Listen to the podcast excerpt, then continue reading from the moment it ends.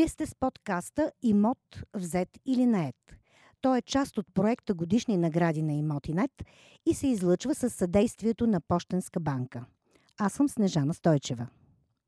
В този епизод ще разгледаме пазара на недвижими имоти във Варна. Какъв беше пазарът през изминалата година и как започна 2022.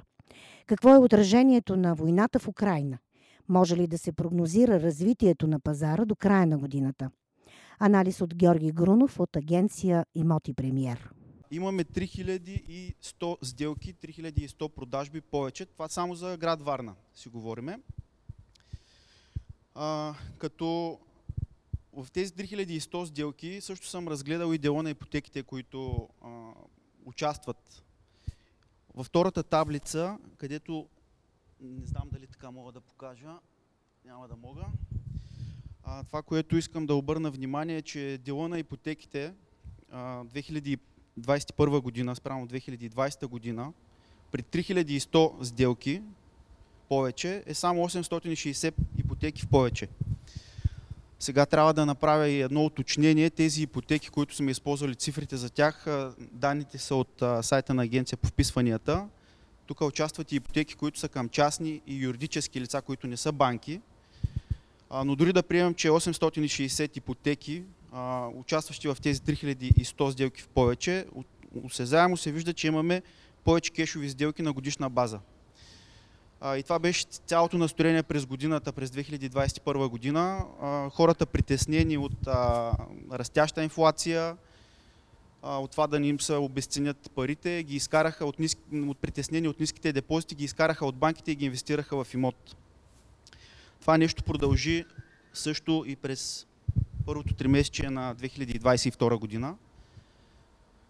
Хиляда сделки повече първото тримесечие спрямо предходната година и само 120 от тях са с ипотека, като сравняваме предходния период. Продължава да се купува повече с пари в брой. Дело на ипотеките постепенно намалява. Много е интересно сега второто три месече какво се е случило, обаче още няма информация на, качена на сайта.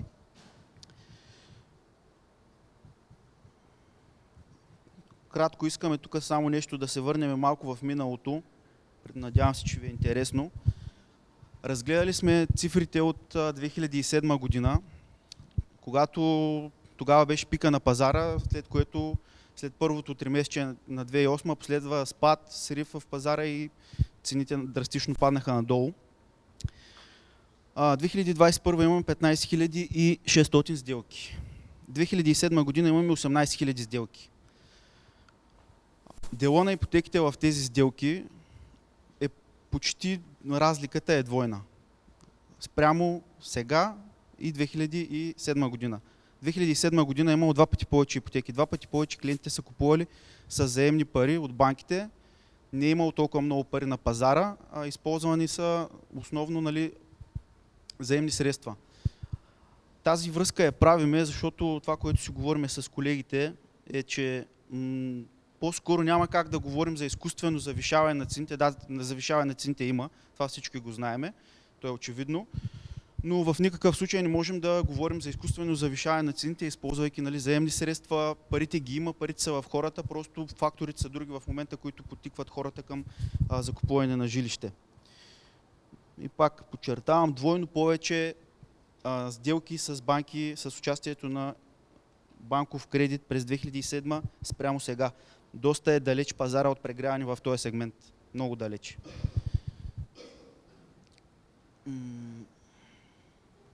Отделно също а, искам и да кажа, а, много често срещам а, между клиенти, че банките давали много лесно пари, много лесно се отпускат. Аз не съм на това мнение, както и колегите. Вижда се, че банките имат нови рестрикции, поддържат много по-големи резерви спрямо преди, доста по-предпазливи са, искат малко по-голямо самоучастие, не отпускат кредити и така. Това също, между другото, може да се види и в а, дело на договорните ипотеки. Договорните ипотеки, които са били 2007 и сега е даже повече от 50% разлика. Тогава е имало много, много повече договорни ипотеки, Нали, договорната ипотека, знаем, тя се изключва малко при по-различни условия и така нататък и така нататък. А, така че наистина много далече сме от прегряване на пазара в този сегмент. Сега следващото нещо, на което трябва да обърнем внимание, което е на дневен ред е конфликта в Украина и как той се отразява на пазара. А, след края на месец февруари, когато започна този конфликт в Украина, започна постепенно да, започнаха постепенно да настъпват и промени в а, пазара. Затруднената логистика на много от основните суровини, на, на метали, също повишаването на горивата, растящата инфлация накараха много строители да стопират своите проекти. Има много строителни компании, които във Варна спряха продажби а, и много често срещаме, че те ще продават чак след акт 14, след акт 15 дори, тогава когато могат много по-добре да прогнозират а, разходите си, за да могат съответно да си сметнат проекта, дали ще излезе печеливши. Има компании, които продължават да, да строят, тях не ги плашим. Това са компании, които са успели предварително да обезпечат проектите си с а, материали, имат а, договорни отношения много по-отрано с компании, които да им доставят тая суровина и те продължават да строят, но като цяло се забелязва едно стопиране на много проекти, което съответно довежда и до следващия момент, в който строителите спират да продават, намаля стоката от тяхна страна, хората, които продават имотите си пък виждат, че има дефицит на имоти и съответно искат максимална цена за техния имот. Инфлацията отделно всеки вижда, че е доста с така с големи темпове нараства и това довежда до, това доведе във Варна до покачване на цената на квадратен метър за всички райони в цяла Варна. Има и, и повечето с пари в брой, но стоката започва да става дефицитна. А, относно украинските граждани, които са на територията на България, а, ние от, а, така, от самото начало наблюдаваме тяхното поведение, дори имаме отдел от а, такъв отдел към нашата агенция, която, който, който е от а, граждани, които са имали агенция в а, град Одеса. В момента работим съвместно заедно с тях. Те обслужват точно такъв тип клиенти. А, до преди месец нямаше интерес от, тези, от а, украинските граждани за закупуване на имоти изобщо. Основно се интересуваха на, да наемат жилища. Обаче това до преди месец вече забелязва се а, интерес от тяхна страна към закупуването на имот, като а, основно а, търсят такъв тип имот, който в последствие да могат да отдадат под найем. Самите им питания са такива, че те а, мислят за в бъдеще, евентуално когато могат вече да се преберат в а, страната си, да могат да го отдават този имот под найем, да печелят от него до момента, в който не решат да го продават. И а, без съмнение, аз не успях да, да намеря точна бройка по различните места. Около 220 хиляди украински граждани са влезнали на територията на България, като повече от половината са останали. Не можах да намеря точна цифра колко са във Варна, със сигурност са много. И когато тези хора започнат да купуват а, засилено вече, имат засилен интерес към закупуването на жилища, това без съмнение ще повлияе на пазара, повишаване на цените, когато се случи а, както се случи и с, с наемните, с наемането. Найемите във Варна скочиха почти двойно, точно заради тази ситуация. Относно а, руските граждани също е добре да споменем, може би ще ви бъде интересно. Руските граждани като купувачи отсъстват тотално, поне по наши данни. Като продавачи много трудно продават а, заради рестрикциите, които имат наложени. Искат да продават такива, които са с а, постоянно пребиваване на територията на страната, опитват се да продават, но дори понякога и те имат сметка, която е открита много от преди това, на територията на страната се продават, сделката се връща, превода се връща обратно и не може да се случи сделката. Има варианти, които примерно да прехвърлят на някой имота си като дарени, но пак много трудно става. Искат, но не могат да продават. И като е, си говорим за анализ, хубаво е накрая да, да се опитаме да дадем някаква прогноза. Прогноза относно пазара много трудно може да се даде в момента. Ако някой се, аз лично не бих се ангажирал да дам прогноза относно пазара, която да е до края на годината какво би се случило. А, по-скоро може да си говорим за моментно състояние наистина, защото а, много динамично се развива ситуацията в Украина И в зависимост от а, времето, в което ще продължи това, економиките на страните са свързани, пряко свързани, нищо, че те са по-далече от нас, всички го знаем това. А, в зависимост от това колко време би продължил този конфликт и от неговия изход, пазара може да тръгне в две много различни посоки. Затова ти първо предстои да видим какво, какво ни очаква. За момента пазара е в ръст, преобладават купувачи, кешови плащания. Основно има много търсене, ако трябва да обобщя, но намалява предлагането в момента, даже тук последния месец се усеща едно така леко захлаждане от към продавачите. Интересно е да видим какво предстои от тук нататък. Благодаря. Какъв е пазарът на вакансионни имоти по Северното Черноморие? Какво търсят купувачите и на каква цена? Има ли интерес от чуждестранни граждани? Отговорите от Мария Златева, Агенция за недвижими имоти Купи в България. Приливите и отливите могат да бъдат добра аналогия за това какво се случва на пазара на вакансионни имоти.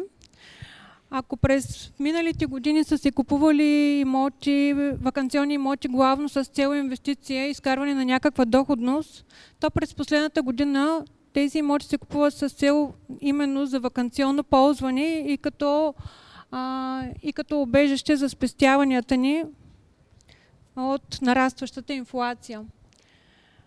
Как завърши 2021 година? Насетина на имотни сделки тя не подминава и вакансионните имоти по Северното Черноморие, като 2021 година за втората половина, сравнявайки я с първата половина от годината, бележи ръст във Варна с 40%, като за първата половина сделките са 6492 на 9108 за втората половина на 2021. Град Балчик също бележи доста висок ръст в сделките, 72%, 487 за първата половина и 838 за втората половина. Град Добрич е с най-малък ръст, но въпреки това също бележи покачване 32%, 1598 на 2105 за втората половина. От тук е редно вече да отбележим и как започва 2022 година. 2022 година започва с висок процент в ръст на сделките на вакансионни имоти за последните 3 години. Въпреки разколебаването на купувачите за покупка на имот в края на февруари, когато се обяви войната, търсенето бързо възвърна своите темпове и достигна своите нива, като по тенденция изпреварва предлагането, както винаги. Страхът от инфлация също а, доведе до голямо търсене на сделките с недвижими имоти, което пък от своя страна повиши стоеността на имотите и цените рязко започнаха да се дигат. Именно този страх от инфлация е основната движеща сила в а, желанието на клиента да инвестира спестяванията си.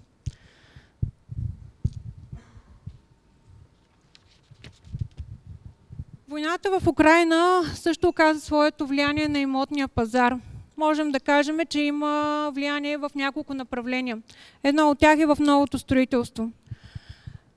Поскъпването на суровините и затруднените доставки в строителството доведаха до индексация на цените в имотите. Част от строителните предприемачи замразиха продажбите на зелено, а някои от тях дори замразиха и проектите си, докато не се изясни обстановката с внасянето на тези суровини. Влиянието върху, на войната върху новото строителство забави търсенето и го отлява вторичния пазар. От своя страна там продавачите, също притеснени от инфлацията, все по-често се случва да отказват сделки с недвижими имоти, именно поради несигурността от това какво трябва да правят с вече спечелените пари от продажбата на имот. А, притока на бежанци и нуждата от спешното им настаняване пък от своя страна повиши а, найемите, найемните цени на имотите, както и доведе до техния дефицит. Следващото, кой купува вакансионни имоти? Вакансионни имоти в Северното Черноморие се движат главно от два типа. Това са български и немско говорящи клиенти. Профилът на българ, на който купува имоти по Северно Черноморие, са предимно хора от 30 до 35 години, които живеят в чужбина и са решили да инвестират спестените пари в имот в чужбина. Другият тип са хора живеещи далеч от морето, които търсят главно нискобюджетен имот.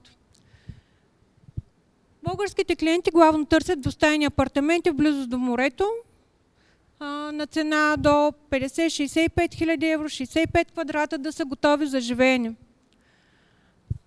Хората с по-нисък бюджет се ориентират към студията.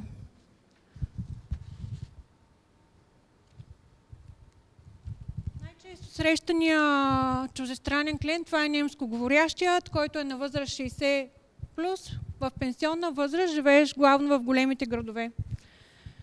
Те се ориентират предимно към търсене на имоти, къщи, вили и апартаменти близо до морската ивица. Бюджетът е главно варира от 60 до към 80 хиляди евро. Целта, основното претърсенето е да е готов имота за живеене и да е близост до морето.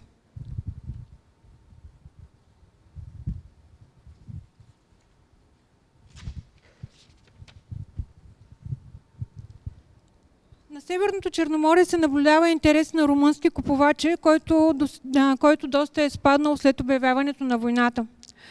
Въпреки очакванията украинците да започнат да купуват имоти по морето, това не се случи. Породено от неизвестността за изход от ситуацията в тяхната държава, предпочитат да търсят жилище за краткосрочен найем, близо с ориентировъчно за около 3 месеца до 6 месеца с цел за удължаване на найема, което от своя страна доведе до повишаване цените на найемите и дефицита при тяхното търсене и техният дефицит.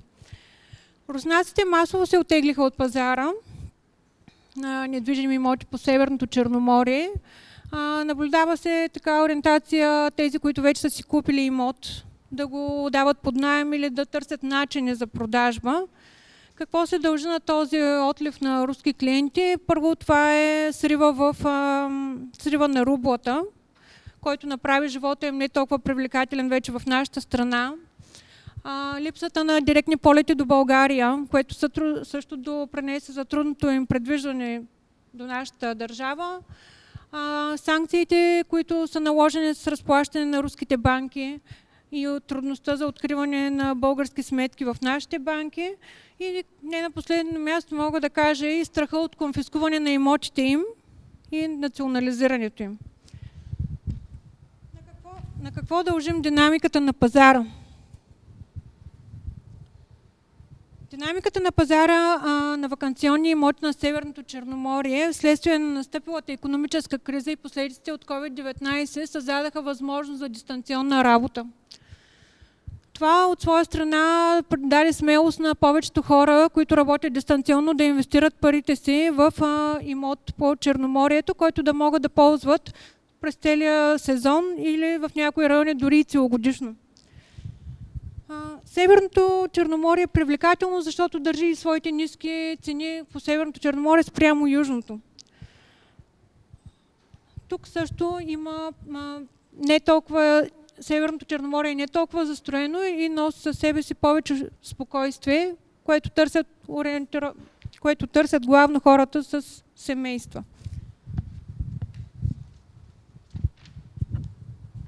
Какви са средните цени на север? на пазара на вакансионните имоти на Северното Черноморие, както и навсякъде, се наблюдава повече търсене, отколкото предлагане. Добрите имоти буквално се продават за дни. въпреки ръста в цените, който се наблюдава, в последните години имотите по Северното Черноморие са сравнително, сравнително ниски, което даде възможност на голяма част от хората с по-нисък бюджет да инвестират именно там. Средна цена на имотите на Северното Черноморие може да се закупи, трестаен апартамент може да се закупи за 80 000 евро, двустаен апартамент за 58 000 евро, едностаен апартамент варира от порядъка на 35 000 евро. Къща или вила край морето може да се закупи за средна цена от 189 000 евро, а селските имоти за около 35 000 евро. Тук може да проследим и средните цени на север по региони за град Добрич. 554 евро на квадратен метър, средна цена. Следвано от град Болчик 812 евро на квадратен метър, град Варна 1150 евро на квадратен метър и най-висок разбележи курортен комплекс Свети Константина Елена със средна цена 1249 евро на квадратен метър. Това го дължиме главно на модернизацията и инвестицията в инфраструктура на курортен комплекс Свети Константин и Елена, който привлече много високобюджетни инвеститори. Каква е ситуацията в селата? В селата се търсят а, а, имоти главно от чужестранни немско говорящи клиенти. Къщи в селата са на цени между 20 и 30 хиляди евро. Като главното търсене, както казах на немския клиент, е за къщи на около 30 км от, от а, морския брак за цени около 50 хиляди евро. А, в селата, въпреки че запазват своите ниски а, стойности, се наблюдава също леко повишаване в цените, именно заради ограниченото предлагане, което има и липсата на ново строителство.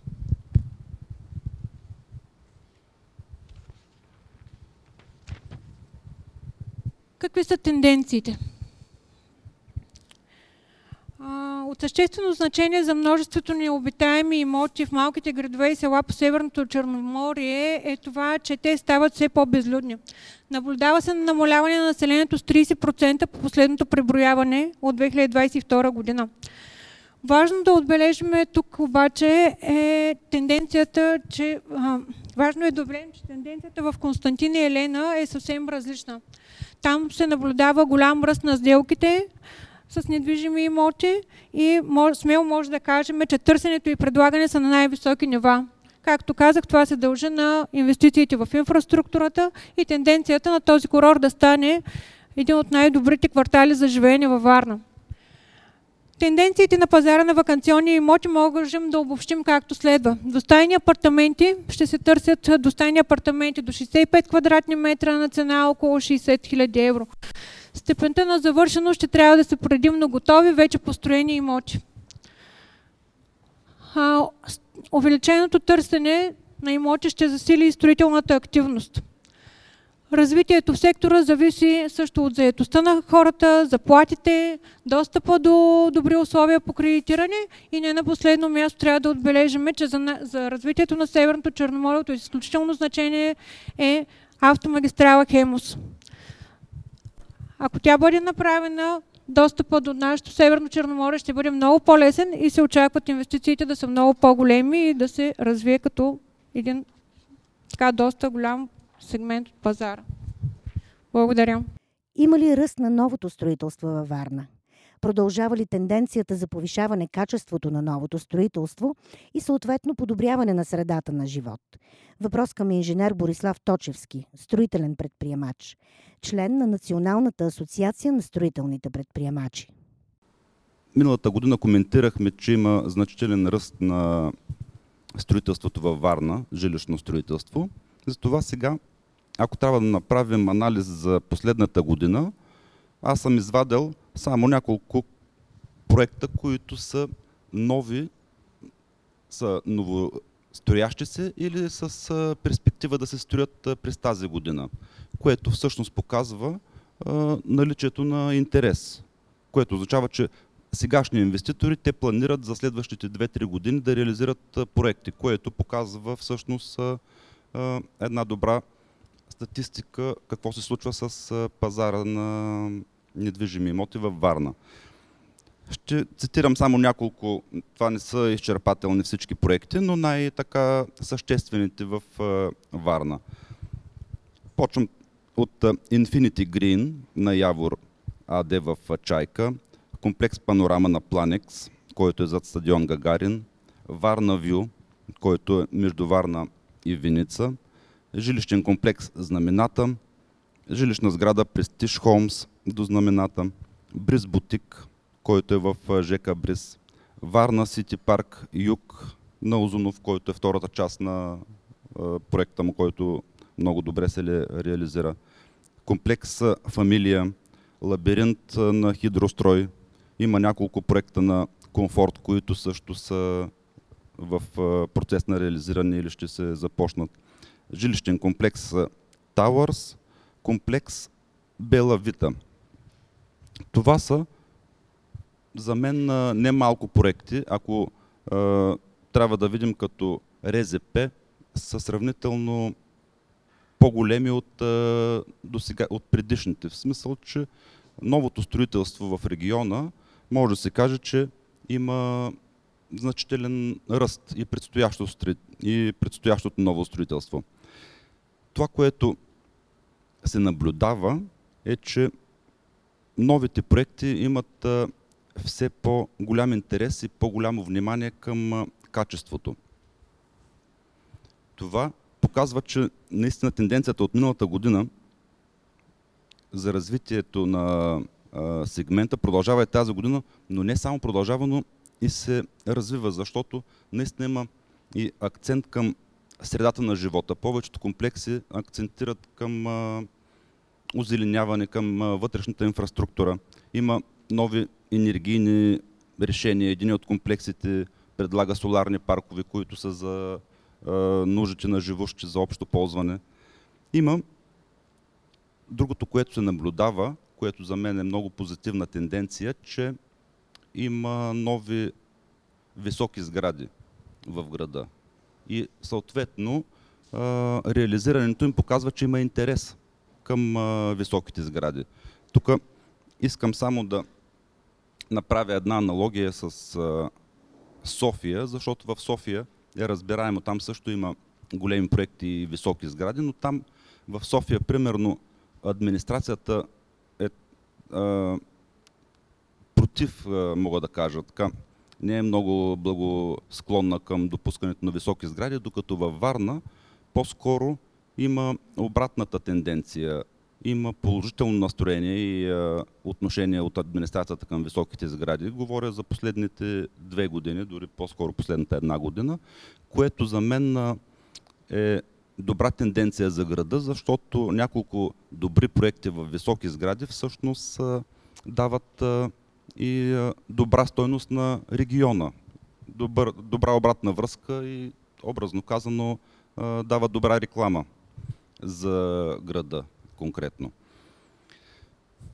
Сега, важно нещо е с новото строителство, всъщност е ценовата политика. Последната година на практика рязко се покачи себестойността строителната, което съответно доведе и до рязко покачване на крайните цени. Затова тук статистиката може би малко може да е, е точно ако сравняваме сайтове, примерно информация буквално от преди 6 месеца и ситуацията в момента, мога да кажа по наблюдение, че някъде цените се качиха между 20, 30, 50% имаме покачване на цените на новото строителство. Новите проекти на практика са залегнали вече с нова ценова политика. Затова и имаше, тук се наблюдаваше, вие всички знаете, известен период, примерно месец-два, на неяснота в ценовата политика. Много от инвеститорите реално спряха да продават или а, а, не знаеха точно на какви цени, но мога да кажа, че в момента горе-долу е а, стабилизиран пазара. Цените в общи линии всеки, почти всеки един инвеститор увеличи цените и се направи някаква прогноза за следващите 2-3 години на база на покачената себестойност и смятам, че в тази посока аз лично не очаквам да има някаква значителна корекция на цените следващите две години, като, като увеличаване. От друга страна, купувачите също смятам, че разбраха, че цените няма да стават по-низки реално от сегашната ситуация. Реално много е малко вероятно цените да поевтенеят. Хубавото е, че според мен строителната себестойност също няма да се качва следващите две години рязко, както се случи последната една година, така че аз очаквам в общини някаква стабилна ценова политика в следващите две години. Сега, ако трябва да говорим като тенденции в града, има, разбира се, целият град, може да кажа, мога да кажа, че като наблюдение се развива пропорционално като строителство, но има примерно няколко нови района, Владиславово, вече проекта за трети и четвърти микрорайон е готов. Той се разширява към Аксаково и привлича немалък брой клиенти, като така развиващ се жилищен район. Друга територия е Галата, която също последната година се забелязва развитие. Има там също няколко нови проекти. Цените там също а, се стабилизираха, качиха се сравнително доста в сравнение с, послед... с миналата година и преди две години. Даже има някои цени, които са двойно. За галата, разбира се, там има необходимост от а, достъп, което а, в общия устройствен план има втори мост, но това е вече друг въпрос тук в общинската администрация, разбира се, в комбинация с държавата. Ако има добра симбиоза, може да се случи по-бързо, но това е нещо, което можем да се надяваме да стане. Но това ще даде всъщност един също голям тласък и на района към галата.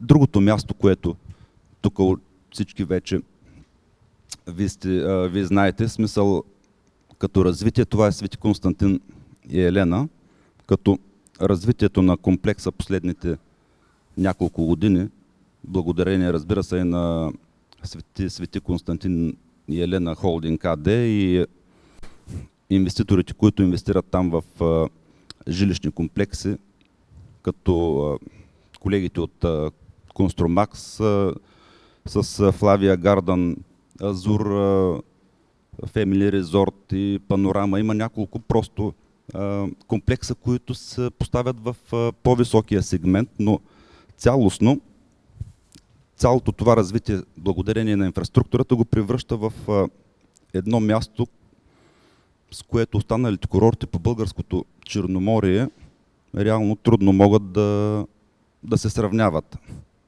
Дори като усещане мога да кажа, че с тези темпове на развитие реално и малко места от Европа ще могат да се сравняват като курортно място. Има голям потенциал въобще тази територия и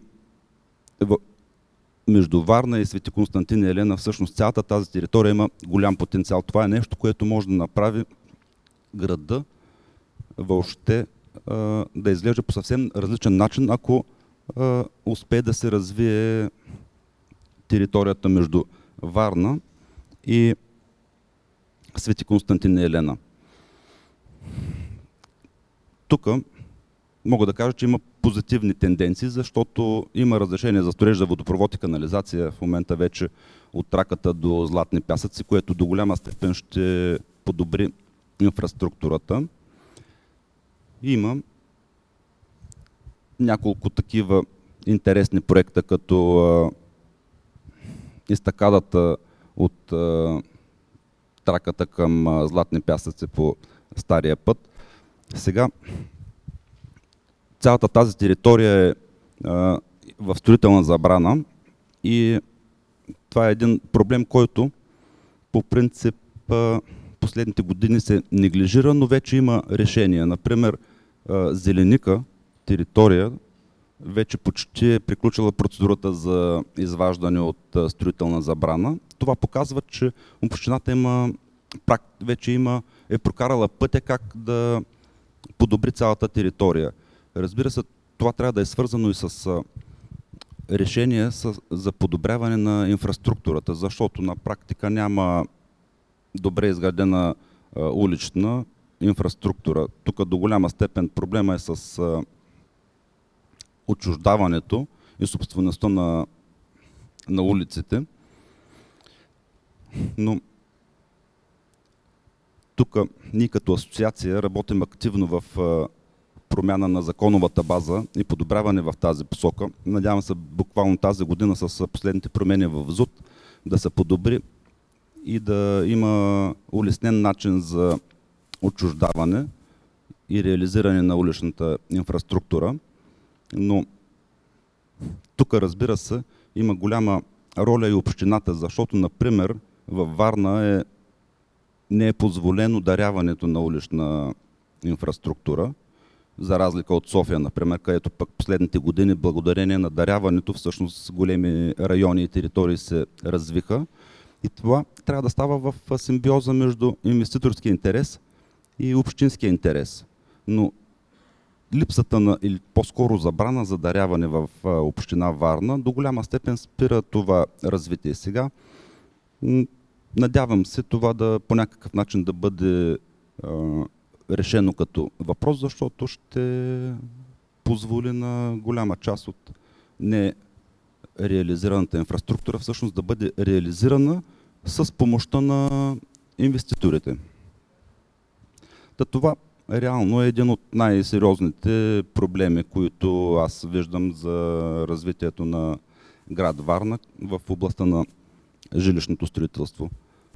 Разбира се, друга така като може би негативна тенденция генерално, мога да кажа, че почти над 80% от всичките нови проекти всъщност са за жилищно строителство и няма много обществени или производствени инвеститорски инициативи, но да се надяваме, че с времето ще се появят и такива. Разбира се, това тук е свързано ето и както каза колежката с развитието на магистрала Хемос, ако а, бъде построена и няколко други а, подобни инфраструктурни проекти. Но цялостното усещане за Варна като жилищно строителство е позитивно и смятам, че района се развива сравнително добре. Пощенска банка е една от водещите банки в жилищното кредитиране. Какво показва статистиката за Варна? Има ли ръст при ипотеките и какви са предпочитанията на клиентите, които купуват с кредит? Даниела Иванова, началник отдел ключови партньорства в Пощенска банка. Отбелязваме ръст през 2021 спрямо 2020 от 19%, което е един доста сериозен ръст в обема освоени кредити и виждате, че през първото три месечие на новата година ръстът е още по-голям. Това е нашата статистика, пак казвам, като тук обемите, които сме направили в тази година, се вижда, че изпреварват ръста, който имаме през 2021. Малко повече информация за имотите също ще си позволя да дам. Клиентите ни купуват все по-качествени имоти, като имаме сериозен ръст на средния размер на кредита, имаме а, основно монолитни жилища, като 27% от тях са с а, две или три спални. Виждаме за поредна година ръст в квадратурата. Миналата година си говорихме, че след COVID клиентите ни започнаха да купуват по-големи имоти. Горе-долу около 10 квадрата беше по-голям имота, който купуваха миналата година, спрямо предходната. Сега тази тенденция продължава и виждаме още едни 10%, които се изразяват в 5 до 10 квадратни метра. Тоест едно помещение вече сме добавили в жилищата, които купуват клиентите ни. Продължават да се купуват къщи и това, което е интересно за Варна е, че средния процент на финансиране е 68%. Това, не е далеч, това е далеч от максималната сума, която банката може да отпусне по един жилищен кредит. Тоест, една идея по-консервативен пазар, малко по-голямо самоучастие на клиентите и основно при нас се купуват завършени имоти, не имоти в строеж. И кварталите, които, ам, към които клиентите ни имат най-голям интерес са Трошево, Младост и ЖК Левски. Този епизод посветихме на пазара на недвижими имоти във Варна. Подкаста Имот взет или наед е част от проекта Годишни награди на Имотинет и се излъчва със съдействието на Пощенска банка. Очаквайте следващия епизод, в който ще продължим да говорим за недвижими имоти. Как се развива пазара, цените на имотите, профил на купувачи, сделки на зелено, ипотечно кредитиране, отношенията между брокери и купувачи на имоти. За да ни следите, можете да се абонирате в световните подкаст разпространители Apple Podcast, Google Podcast, Spotify и SoundCloud.